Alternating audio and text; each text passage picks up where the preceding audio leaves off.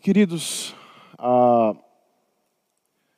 as Sagradas Escrituras, ela nos ensina a respeito da verdadeira religião. E quando nós olhamos para o livro de Tiago, nós conseguimos observar que a verdadeira religião com base em Tiago é aquela que visita os órfãos e as viúvas em suas tribulações, como também se priva da, contaminação deste mundo. Então, de acordo com Tiago, o verso de número 27, no primeiro capítulo de Tiago, vai dizer que a verdadeira religião, que é pura e sem mácula, é aquela que visita os órfãos e visita as viúvas em suas tribulações e guarda-se da contaminação do mundo. Ora, queridos, se nós fizermos uma leitura corrida deste texto, nós podemos chegar à conclusão de que o que Tiago lhe está dizendo, que a verdadeira religião que é aceitável diante de Deus, é aquela que tem como fundamento as minhas obras para com o meu próximo, como também o fazer ou deixar de fazer aquilo. E é nesse sentido que eu compro o segundo aspecto dessa religião, que é o não me contaminar-me com o mundo. O primeiro aspecto é eu fazer boas obras para com o meu próximo, no caso, visitar os órfãos e as viúvas. E o segundo aspecto dessa religião é eu não me contaminar-me com o mundo. No caso, é ter o meu coração encharcado em um moralismo. É eu deixar ou fazer aquilo. No entanto, quando nós damos dois passos para trás e observamos o todo da revelação das Sagradas Escrituras, nós podemos entender e chegar à conclusão de que o que Tiago está dizendo não é que a verdadeira religião que é aceitável diante de Deus não é aquela que tem como fundamento as minhas boas obras e nem muito menos o deixar de fazer aquilo ou isso. Mas quando nós olhamos a, a, a, o livro de Tiago e o todo da revelação, Tiago vai dizer que a verdadeira religião, que é aquela que tem como fundamento a lei do Senhor, e após termos nossos corações instruídos por essa lei, põe em prática os seus mandamentos. É por isso que ele vai usar no verso 25 do primeiro capítulo a ilustração de um homem que contempla a sua face em um espelho e logo depois esquece do seu rosto porque ele não pôs em prática os mandamentos do Senhor. Então ele vai dizer que o homem sábio, aquele que é bem-aventurado, é aquele que tem o seu coração instruído pela lei do Senhor e logo após põe em prática. E por fim, no verso 27, já finalizando o primeiro capítulo, ele vai dizer que a verdadeira religião é aquela que põe em prática os mandamentos do Senhor. No caso, eu servir ao meu próximo, como também não me contaminar-me com esse mundo, sendo um reflexo do meu Deus, que é santo. Sede santos, porque eu sou santo. No entanto, queridos, esta é a verdadeira religião. É a religião que tem como fundamento a lei do Senhor. Tanto na forma como eu adoro e enxergo este Deus, como eu também lido com o meu próximo. Mas as Sagradas Escrituras lá tratar e falar a respeito da falsa religião. E a principal característica da falsa religião é a ignorância.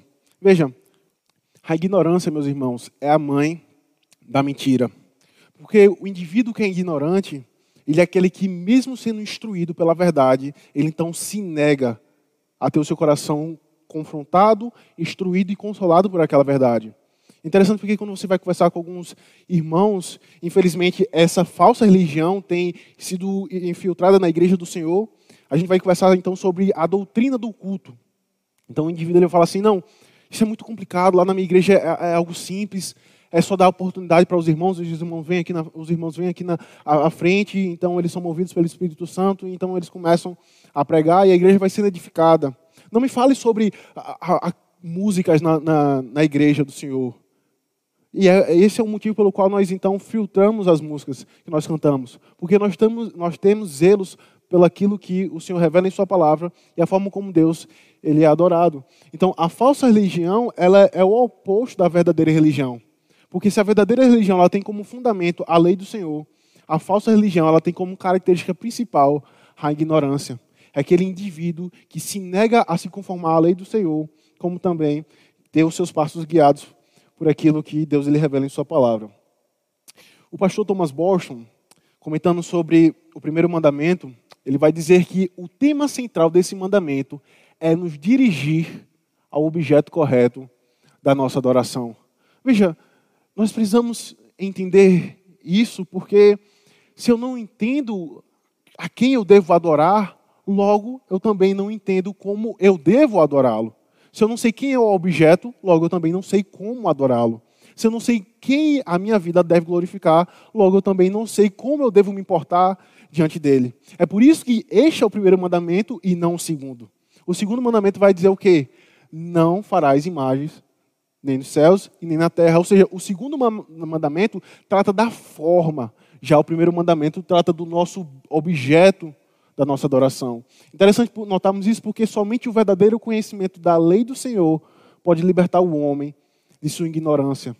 Note, se não foi essa postura que Satanás ele conduziu os nossos pais a desprezar aquilo que o Deus, o Criador do homem e da mulher, havia dito para eles: não coma da árvore do bem, do conhecimento, não coma da árvore do conhecimento do bem e do mal. Então Satanás ele conduz o homem e a mulher a uma ignorância que é rejeitar esta lei e se conformar à lei que os seus corações dizem para si. Ora, eu posso sim comer da árvore do conhecimento do bem e do mal. Qual o problema com, com isso? Se eu sou o meu próprio Deus. E note, queridos, o primeiro mandamento, o primeiro mandamento vai dizer: não terás outros deuses diante de mim. Há implícito nisso também o fato de que há uma distância entre o Criador e a criatura. Como Criador, ele é aquele que tem autoridade para ordenar aquilo como ele deve fazer ou deixar de fazer. E o homem, como criatura, é inerente do homem, é da natureza do homem se submeter ao seu Criador. Então, quando Deus diz: Não terás outros deuses diante de mim, eu então tenho que entender que eu rejeito a toda a, ideologia, a todos os ídolos e deuses do meu coração e passo tão somente a adorar ao meu Deus, porque Ele é o meu Criador. E como Criador, Ele também é legislador divino. Nós vimos domingo passado que a Constituição Federal ela tem ganhado diversas interpretações e por isso nós conseguimos observar nessa, nessa, nesse aspecto de haver diversas interpretações que esta lei ela é mutável. No entanto, quando nós olhamos para a lei do Senhor, em especial o primeiro mandamento, nós entendemos que ela reflete o caráter do nosso Deus, que é um Deus imutável. Logo, este mandamento que diz que eu não devo ter nenhum Deus diante dele, também permanece para a, para a sua igreja. E uma das formas como eu expresso essa minha obediência é reconhecendo que Ele é Criador e eu sou criatura. Então, queridos, ah, para nós estudarmos a respeito do primeiro mandamento, nós iremos utilizar o catecismo de Westminster. E, novamente, para tanto aqueles que nos acompanham na internet, para que os irmãos, quando a gente recorre, eu ou o pastor Gil recorre aos símbolos da nossa igreja, não é que eles estão de pé de igualdade com as Sagradas Escrituras e nem muito menos que eles são superiores. Mas essa é uma das formas pelas quais os pastores reformados, que são fiéis às Sagradas Escrituras, buscam se conformar àquilo que os nossos pais afirmaram no passado. Como é que eu sei que eu não estou proferindo heresia? Como é que eu sei que eu não estou proferindo algo que é da minha, da minha mente, do, do, da minha cabeça? É quando então eu recorro àquilo que os meus pais, eles falaram e elaboraram no passado. E uma das coisas que eles elaboraram e falaram no passado foi a respeito das exigências que esse primeiro mandamento tem para a igreja do Senhor. Nós vimos na aula passada que a lei moral do Senhor, ela se aplica assim ao povo do Senhor nos dias de hoje. E hoje nós iremos ver como esse primeiro mandamento, ele exige da igreja a, a conduta dos nossos corações. Então o catecismo vai perguntar, quais são os deveres exigidos no primeiro mandamento? O catecismo responde, os deveres exigidos no primeiro mandamento são o conhecer e reconhecer Deus como o único verdadeiro Deus e nosso Deus e adorá-lo e glorificá-lo como tal. Pensar e meditar nele, lembrar-nos dele, altamente apreciá-lo, honrá-lo, adorá-lo, escolhê-lo, amá-lo, desejá-lo e temê-lo. Crer nele, confiando, esperando, deleitando-nos e regozijando-nos nele. Tesouro por ele, invocá-lo, dando-lhe todo louvor e agradecimentos, prestando-lhe toda a obediência e submissão do homem todo. Ter cuidado de o agradar em tudo e tristeza quando ele é ofendido em qualquer coisa e andar humildemente com Ele. Veja que, como os nossos pais, eles, ao enxergarem esse primeiro mandamento, eles, enxer eles observavam as exigências que esse mandamento tem para a igreja do Senhor. Note, o mandamento, apesar dele dizer não terás outros deuses diante de mim, quando nós olhamos para essa definição, nós enxergamos que há um, uma complexidade maior, há um conhecimento robusto que nos exige essa obediência. E nós iremos, meus irmãos, nessa manhã, ao estudarmos sobre o primeiro mandamento, dividir essa aula em três partes. Então, se você está anotando, a primeira parte é a respeito desse mandamento, é a exigência que ele tem para nós conhecermos a Deus. A segunda parte é reconhecer e, por fim, o adorá-lo. Ora, após eu saber quem é Deus, os seus atributos, a sua característica, a sua pessoa, aquilo que ele é, eu então posso reconhecê-lo como o meu Deus, o Deus da aliança, o Deus do pacto. E uma vez que eu estudo, uma vez que o meu coração é instruído a respeito de quem é Deus, e eu o reconheço como sendo o Deus da aliança, o Deus do pacto, aquele que me tirou da casa da servidão, eu então passo o quê? Ao adorar. Note, essas são as três etapas que nós precisamos ser instruídos quando nós estamos estudando sobre esse primeiro mandamento. A primeira, então, é conhecer a Deus.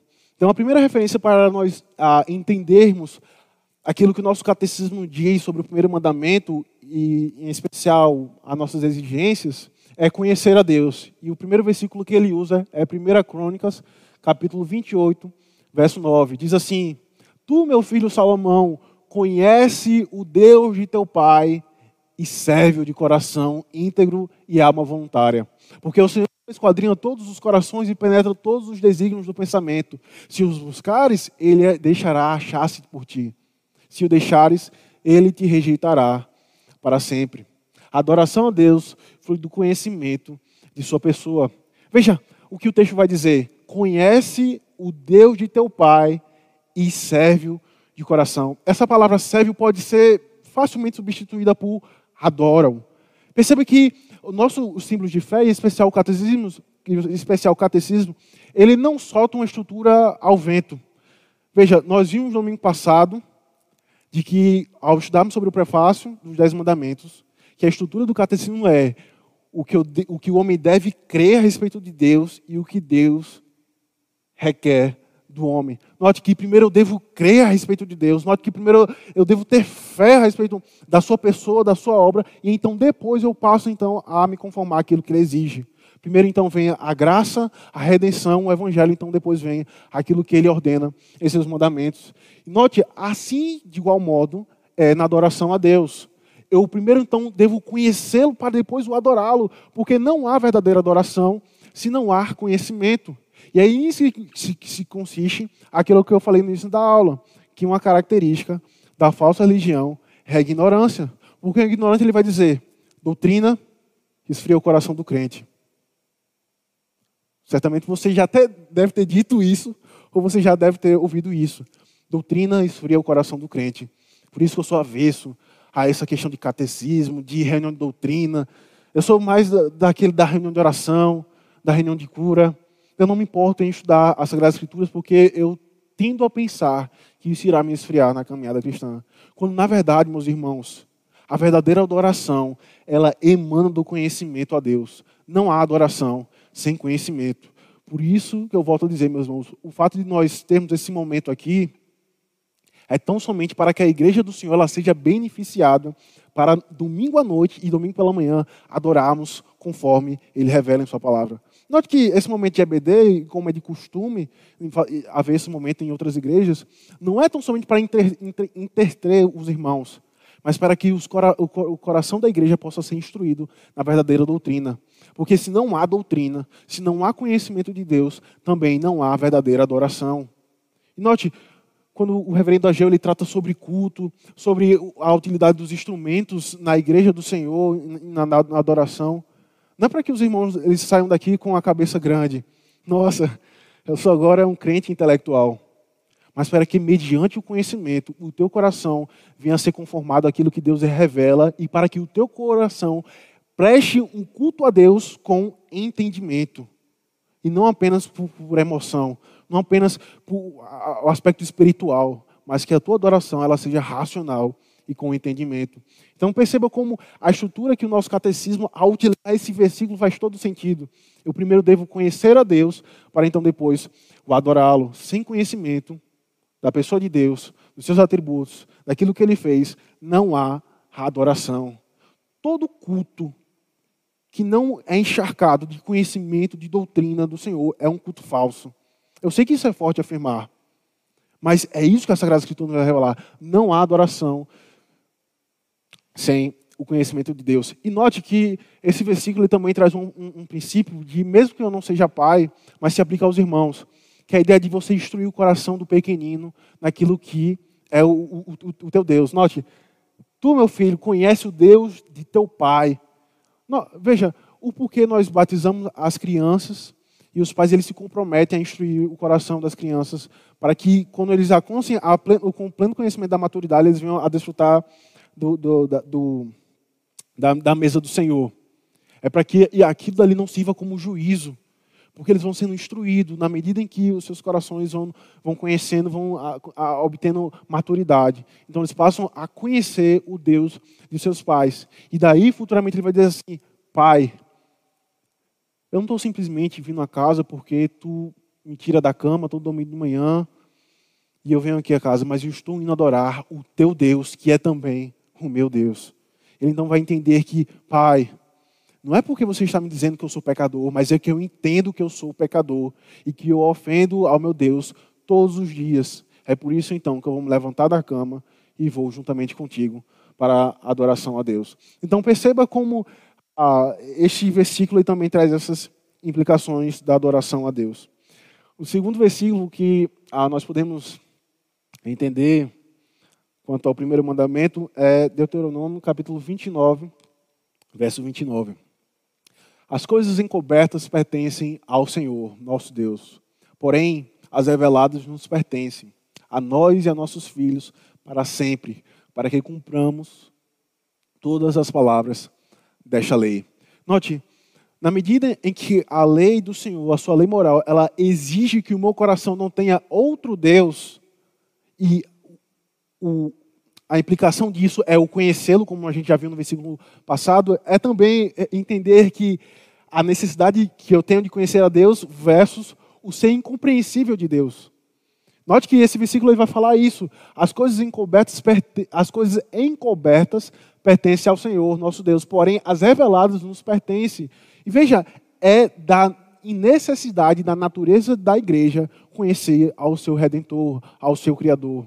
No entanto, eu preciso ter o meu coração calado naquilo que as Sagradas Escrituras cala. Eu não vou adiante, como já, já dizia João Covino. Eu devo, aquilo que a palavra de Deus afirma, eu afirmo. Mas aquilo que ela não afirma, eu me calo. E veja, nós temos a necessidade, como também o dever de conhecer a Deus, porque sem o conhecimento a Deus não há adoração, não há como agradá-lo. Como também eu preciso entender a incompreensibilidade de Deus. Note, Parece um argumento simplista, mas faz toda a diferença. Nós conseguimos entender aquilo que Deus revela ao seu respeito nas Sagradas Escrituras, mas nós, nós, mas nós não conseguimos compreender o todo de Deus. Se eu estiver errado, Vereador pode falar. Nós podemos entender quem Deus é, os seus atributos, aquilo que ele faz, aquilo que ele fez e aquilo que ele irá fazer pelo seu povo. Mas nós não compreendemos, mas nós não conseguimos compreender o seu ser, a sua pessoa em toda a sua a totalidade. E isso é justamente aquele aspecto que nós já vimos, esse distanciamento que há da criatura para com o Criador. E é nisso que os nossos corações vai sendo humilhado pela lei do Senhor e nos conduzindo a Cristo. O verdadeiro conhecimento da pessoa de Deus tem como base a sua revelação. Novamente, queridos, nos dias de hoje tem se proferido uma mentira que tem levado muitos crentes à perdição, que é a ideia de que doutrina esfria o coração da igreja, que doutrina mata a alma do crente. No entanto, o verdadeiro conhecimento a respeito da pessoa de Deus tem como base a sua revelação. E veja, esse é o motivo pelo qual há uma cautela há um cuidado na adoração ao Senhor. Eu não, adoro, eu não o adoro com base no meu entendimento. Eu não o adoro com base na minha imaginação. Já dizia novamente o pastor Thomas Boston. Mas eu o adoro com base na sua revelação. Veja, o que fundamenta e o que nos guarda de não tropeçarmos e não profanarmos o culto ao Senhor é nós termos como base aquilo que Ele revela em Sua palavra. O conhecimento de Deus nos leva ao temor também santo. Note que se eu não conheço quem é Deus e os seus atributos, eu também não posso adorá-lo e eu também não posso me aproximar dele com reverência, com temor e com amor. Ora, se não foi essa postura dos nossos pais no deserto, em frente ao Monte Sinai. Os seus corações ficaram que atemorizados. Mas não era um temor santo, mas era um temor que temia morrer pela santidade do Senhor. Então eles falam assim: vai Moisés, vai adiante. Note que o coração dos nossos pais, eles não entendiam, eles foram libertos do Egito, eles haviam sido preservados na peregrinação no, no deserto, mas eles ainda não conheciam a Deus como Ele é. Então seus corações foram encharcados de temor. E novamente, só explicando agora um outro aspecto desse argumento, quando um crente ele fala assim, a doutrina esfria o crente. E um dos motivos é, ora, se eu aumento o meu conhecimento, eu não irei me aproximar a Deus como uma criança se aproxima do seu pai, mas eu irei me aproximar dele com temor, como um servo que fez algo errado, então se aproxima do seu Senhor. E não é isso que Deus nos ensina em Sua palavra. Nós sim devemos temê-lo como nosso Pai, como nosso Criador, como nosso Salvador, mas é um temor santo que reconhece o seu senhorio em, sua, em, em nossas vidas. E não um temor como alguém que tem medo. Se for para termos medo, meus irmãos, sejamos de não nos conformar à lei do Senhor. E aí, como nós vimos nessa manhã, a diferença entre ser contrito, de se entristecer, de, de ter medo de quebrar a lei do Senhor, e aqueles que não possuem um verdadeiro arrependimento, uma verdadeira contrição.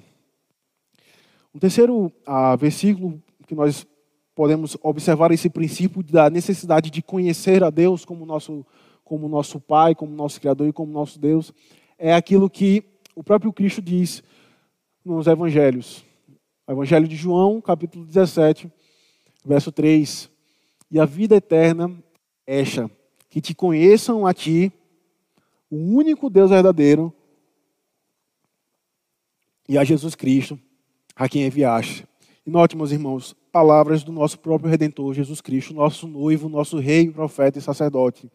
Não há salvação eterna sem o conhecimento da pessoa de Deus.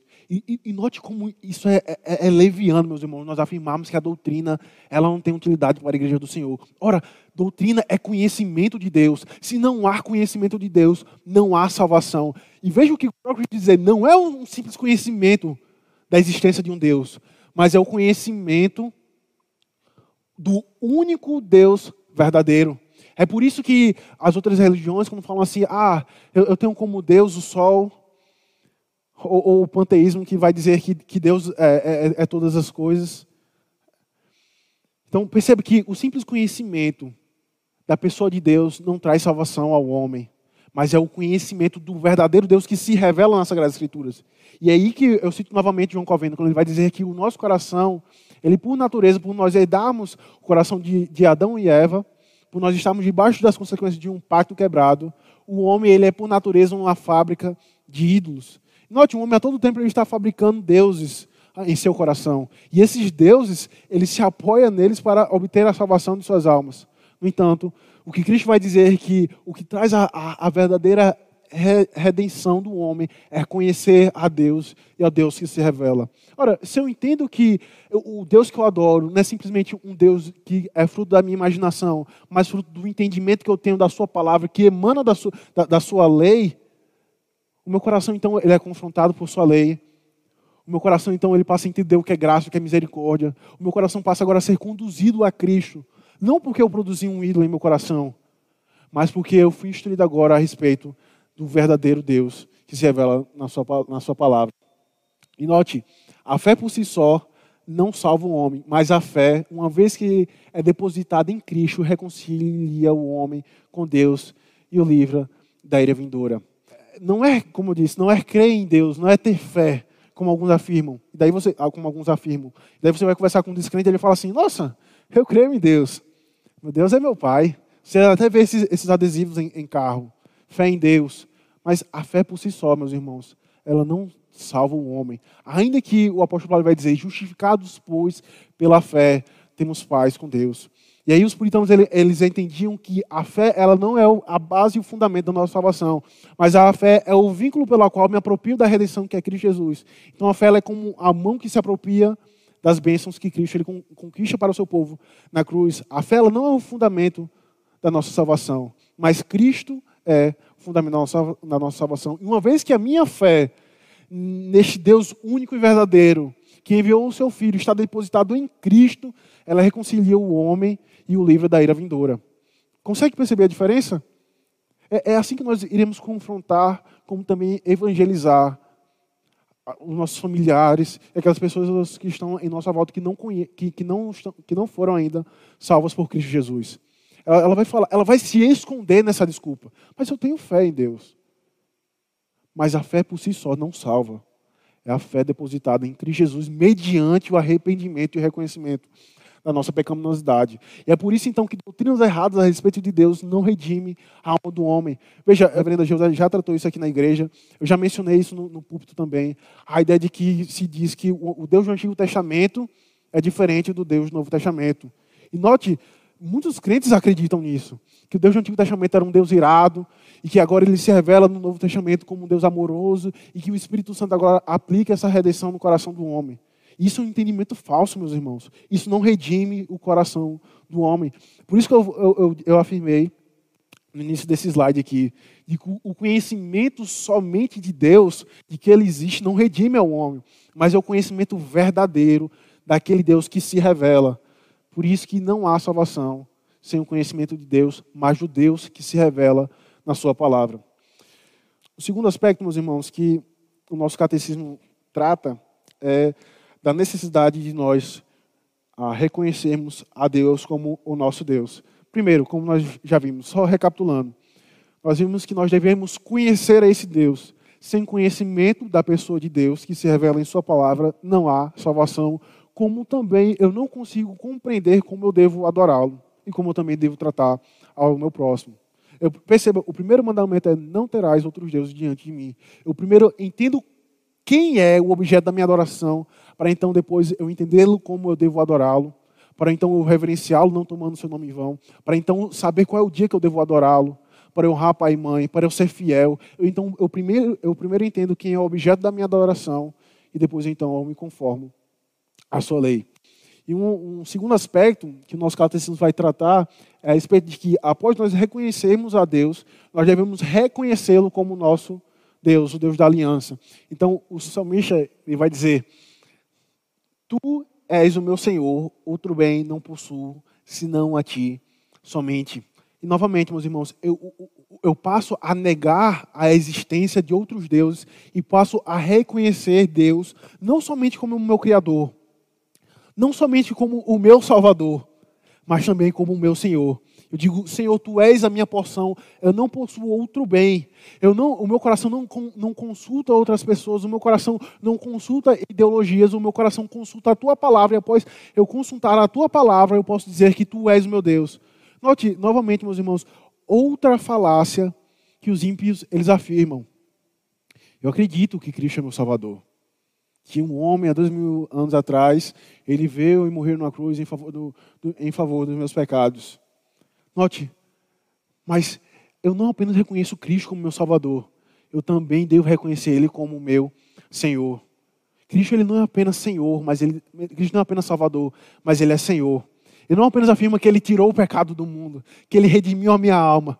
Mas como é que então eu me importo diante dessa verdade? Senhor, Tu és a minha porção. Eu não possuo outro Deus, eu não possuo outro Senhor, senão a Ti. E, e note, ao reconhecermos ao Senhor como nosso Deus, está implícito também reconhecer os seus mandamentos sobre a sua igreja. É por isso que Cristo vai dizer: Tomai para si o meu jugo, que é suave. Note, Cristo ele não, ele não nos salvou para deixar, para, para deixar o seu povo, para deixar a sua igreja sem lei. Mas ele afirma: Eu tenho uma lei. Sendo que esta lei eu já cumpri em teu lugar. E é por isso então que o teu coração pode ser consolado e descansar nesta verdade. De que aquela lei que outrora condenou e levou o teu coração à condenação eterna, agora em Cristo, você estando unido a mim, você pode descansar e então cumprir a esses mandamentos. Note, a lei, ela confronta, como nós já vimos na aula passada, com confronta, rasga e nos conduz a Cristo. E uma vez que nós fomos conduzidos a Cristo, nós então retornamos à lei do Senhor. Ora, se não é o mesmo princípio que há no, no Monte Sinai. E aí, a Joel Bick, em um de seus livros, Lutando contra Satanás, ele usa um testemunho de um crente, onde ele vai dizer que ele vai dizer o seguinte: Eu fui ao Monte Sinai para, para tentar obter a salvação Mas eu cheguei lá, Moisés então, Moisés então me deu um baque, então eu caí. Eu supliquei novamente e ele, com um baque mais forte ainda, me fez cair. Então voltei-me para o Calvário. E lá eu pude encontrar aquele que me recebeu. Então ele me redimiu com o seu sangue. E agora eu voltei para o Monte Sinai. E Moisés não mais me derrubou, mas ele sorriu e me recebeu de braços abertos. Note que ele usa, não é a, ideia de que nós nos apoiamos agora a Moisés, nós somos salvos por Cristo, agora nós voltamos a Moisés. É da, da lei do Senhor. Uma vez que a lei ela nos derruba e nos humilha, nós nós vamos a Cristo como nosso redentor, como nosso salvador, aquele que imputou na sua igreja a sua justiça, da obediência perfeita à sua lei, e agora nós voltamos para os seus mandamentos. Os irmãos conseguem perceber essa imagem? Nós temos os nossos pecados expostos pela lei, nós voltamos, nós reconhecemos a Cristo e depois nós voltamos para a lei. Para nós temos agora esse, esse manto sobre nós da justiça de Cristo e também sobre o seu jugo que é suave.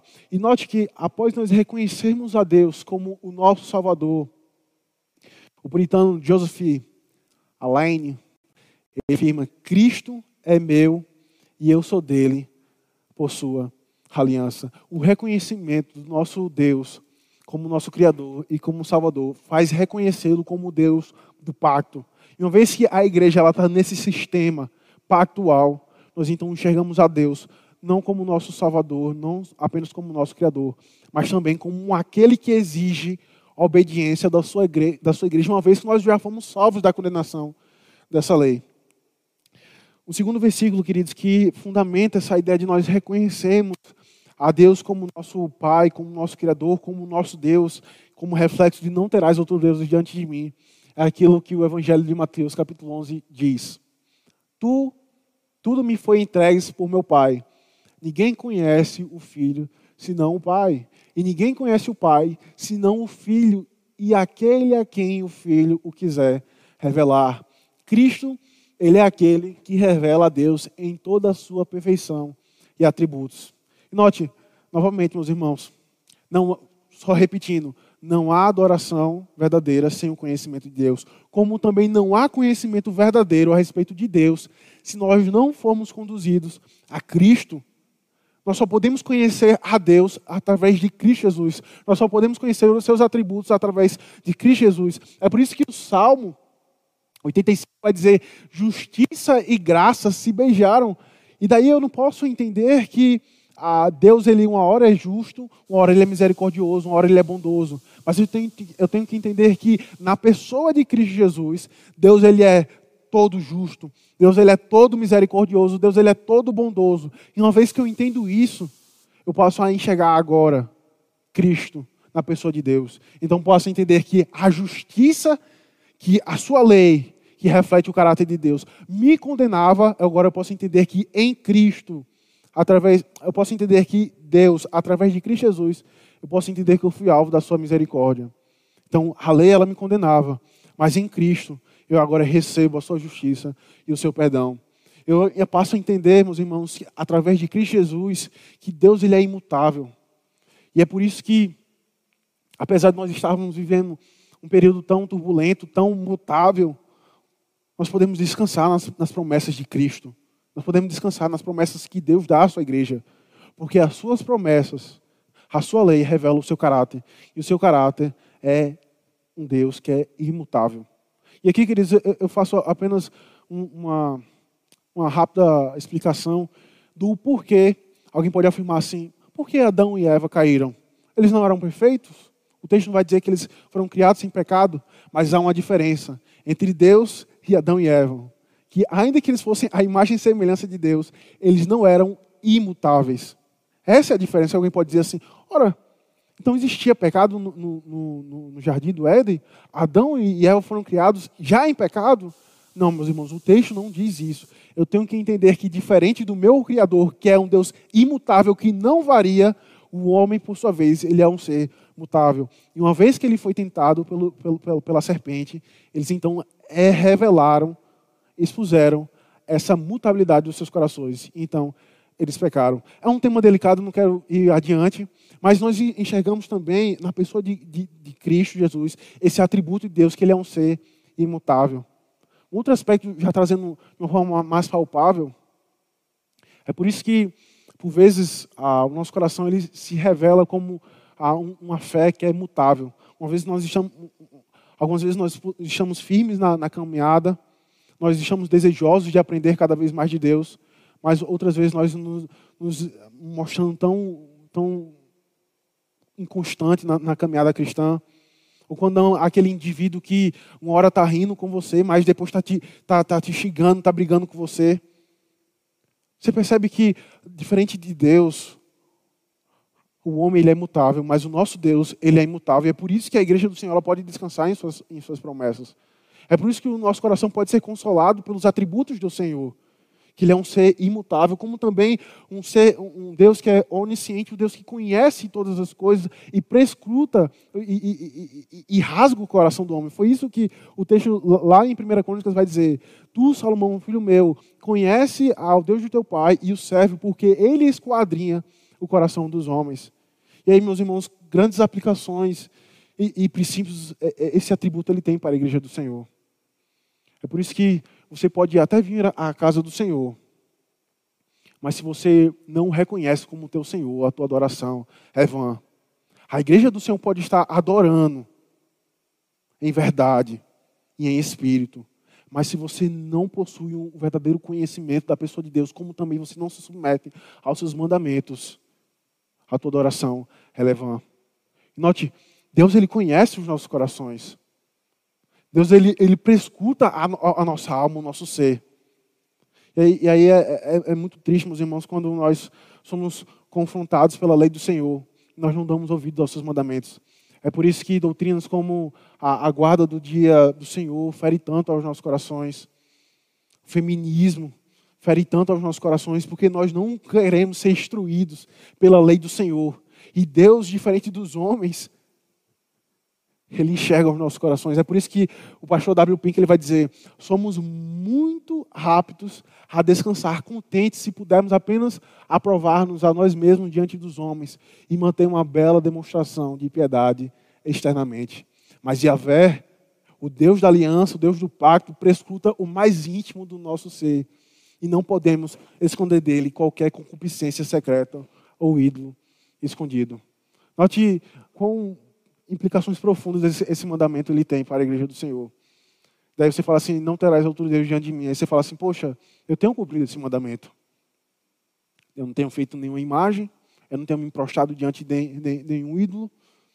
Mas quando nós estudamos mais a, a fundo esse, esse mandamento, e especialmente à luz dos do nossos catecismos, os nossos corações são rasgados e expostos pela nossa incapacidade de cumprir esse mandamento. E por fim, meus irmãos, o que ah, o catecismo de Westminster irá nos mostrar a respeito desse primeiro mandamento é que nós devemos conhecer a Deus, reconhecê-lo como Deus da aliança, como Deus do pacto, e após nós fazermos essas duas coisas, nós devemos o adorá-lo. E note que o conhecimento da pessoa de Deus, ela não para tão somente nas nossas mentes, mas ela desce para o coração. E uma vez que ela desce para os nossos corações o conhecimento da pessoa de Deus, isso deve levar os nossos corações, as nossas almas à adoração. Veja, o apóstolo Paulo vai dizer em Romanos capítulo 12: Rogo, pois, irmãos, pelas misericórdias de Deus, que apresenteis o vosso corpo por sacrifício vivo, santo e agradável a Deus, que é o vosso culto racional. A adoração a Deus é espiritual, mas é também lógica e racional. É por isso que nós não ficamos balbuciando ou falando palavras ao, ao vento, ao lero aqui. Porque nós somos o povo da aliança e o Senhor, como diz a, a, nossa confissão, através de uma voluntária condescendência da parte de Deus, ao qual foi ele servido, significar por meio de um pacto. E aqui há uma tendência de nós pensarmos que os nossos pais, Adão e Eva, eles eram seres ah, insuficientes depois da queda. O homem ele passou a ser um ser insuficiente depois da queda. Ora, o coração do homem ele foi manchado pelo pecado e agora ele não pode enxergar ao seu Deus, nem enxergar a si mesmo, nem o mundo à sua volta de uma forma autônoma. No entanto, quando nós olhamos para o relato lá em Gênesis, nós podemos entender que o homem, ele por natureza, ele é um ser insuficiente, ele é um ser dependente. Note se, se não é isso que Gênesis vai dizer, que após Deus ele criar o um homem, o que é que Deus ele faz? O homem por si só ele não pode conhecer a, a Deus. O homem ele por si só não pode conhecer a si mesmo e entender quem ele é e o mundo à sua volta. Então Deus ele vai ao seu encontro através de uma condescendência. Então ele diz que eu sou o teu Deus.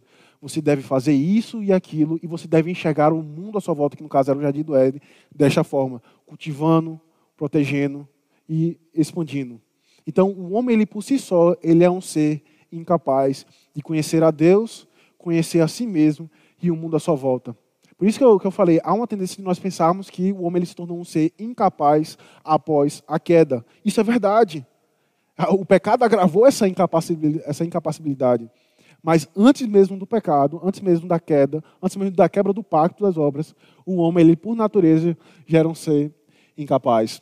Note que após nós conhecermos a Deus, após nós reconhecermos a Ele como nosso Deus, nós devemos o adorá-lo.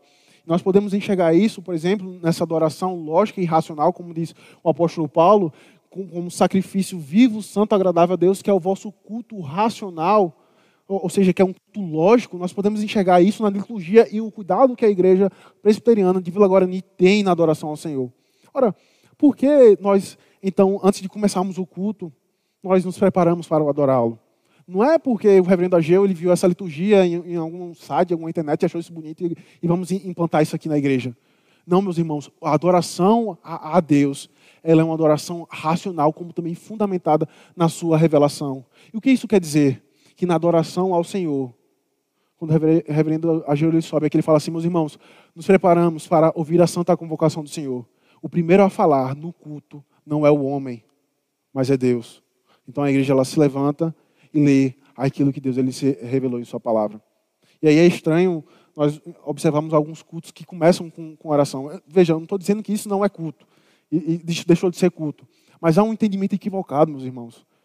Quando nós nos aproximamos de Deus, nós devemos reconhecê-lo ele como nosso Deus. E uma das formas que nós reconhecemos ele como nosso Deus é que nós não falamos inicialmente no seu culto. O culto não, não inicia com a palavra do homem, ele orando, mas inicia com a santa convocação de Deus o chamando para adorá-lo. E após nós respondermos à santa convocação, o que é que nós fazemos?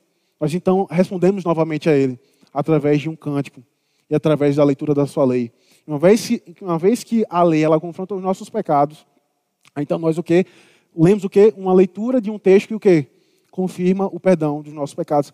Então, eu estou só mostrando aqui como exemplo a liturgia de que a adoração ao Senhor não é uma adoração irracional, não é uma adoração ilógica, mas é uma adoração que emana das Sagradas Escrituras e também, através desse aspecto da, da condescendência de Deus, Deus ele se compadece da racionalidade do homem. É por isso que a adoração ao Senhor ela deve ser, ela deve ser feita com entendimento, em espírito e em verdade. Ora, o que, é que significa em espírito e em verdade, meus irmãos? Certamente há esse, esse aspecto da espiritualidade em que Cristo é o nosso mediador, então por, por isso nós podemos a, a, nos aproximar dele. Eu estou resumindo, certo? E também é uma adoração em verdade, uma adoração que tem como fundamento a verdade revelada nas Sagradas Escrituras. Então, meus irmãos, já caminhando para o fim, nós vimos, em primeiro lugar, que esse mandamento nos ensina a conhecer a Deus, e não há adoração verdadeira sem conhecê-lo. Esse mandamento nos ensina a reconhecê-lo como o Deus da aliança, como o Deus do pacto, e, por fim, como consequência dessa, dessas duas etapas, é eu o adorá-lo. Note que o conhecimento sem nos levar à adoração é um conhecimento que só nos leva à condenação. E é por isso que eu não sei como é que é aqui em São Paulo, mas lá em Recife há muitos encontros de jovens, jovens reformados, há muitos esses, esses congressos. E daí nós precisamos ter cuidado com isso, certo? Porque o conhecimento sem uma verdadeira adoração ao Senhor só nos leva à condenação. É por isso que nós devemos sim, se eu estou conhecendo a Deus, isso não tem levado a amá-lo cada vez mais. Ah, e se isso não, não, é, não, não produz piedade em meu coração, esse conhecimento está tá servindo para a minha condenação. Porque a quem muito foi dado, muito será cobrado. E não é apenas para os pastores isso. Especialmente para os pastores, mas também para a igreja do Senhor. Você está vindo aqui domingo após domingo, saber que você não é o Deus da tua vida, mas há um Deus que te tirou do, do império das trevas, da casa de servidão. E o que é que você tem feito com esse conhecimento? O que é que eu tenho feito com esse conhecimento? Percebe como isso é sério, meus irmãos? Eu espero que após nós, apesar da minha limitação, da minha incapacidade, temos estudado sobre esse mandamento. Eu espero que você não tenha chegado à conclusão que é difícil de se cumpri-lo. Eu espero que você tenha chegado à conclusão que é impossível de ser cumprido esse mandamento. E após você entender a tua incapacidade de cumprir esse mandamento, o teu coração seja conduzido ao teu Redentor e ao teu noivo, que não apenas tirou o teu pecado, mas também que imputou a justiça deste mandamento em você. E daí nós podemos chegar ao nosso Redentor, diante do tribunal do Senhor. Senhor, aqui está diante de, de ti alguém que é idólatra, alguém que faz de filhos, riquezas, cargos, trabalhos, a coisa mais importante da vida. Oh Deus, que miserável eu sou, sou digno da tua justiça e da tua ira. Mas graças a ti, por Cristo Jesus, que imputou sobre mim a justiça deste mandamento que foi cumprido perfeitamente por Cristo Jesus. Que o Senhor nos abençoe, meus irmãos.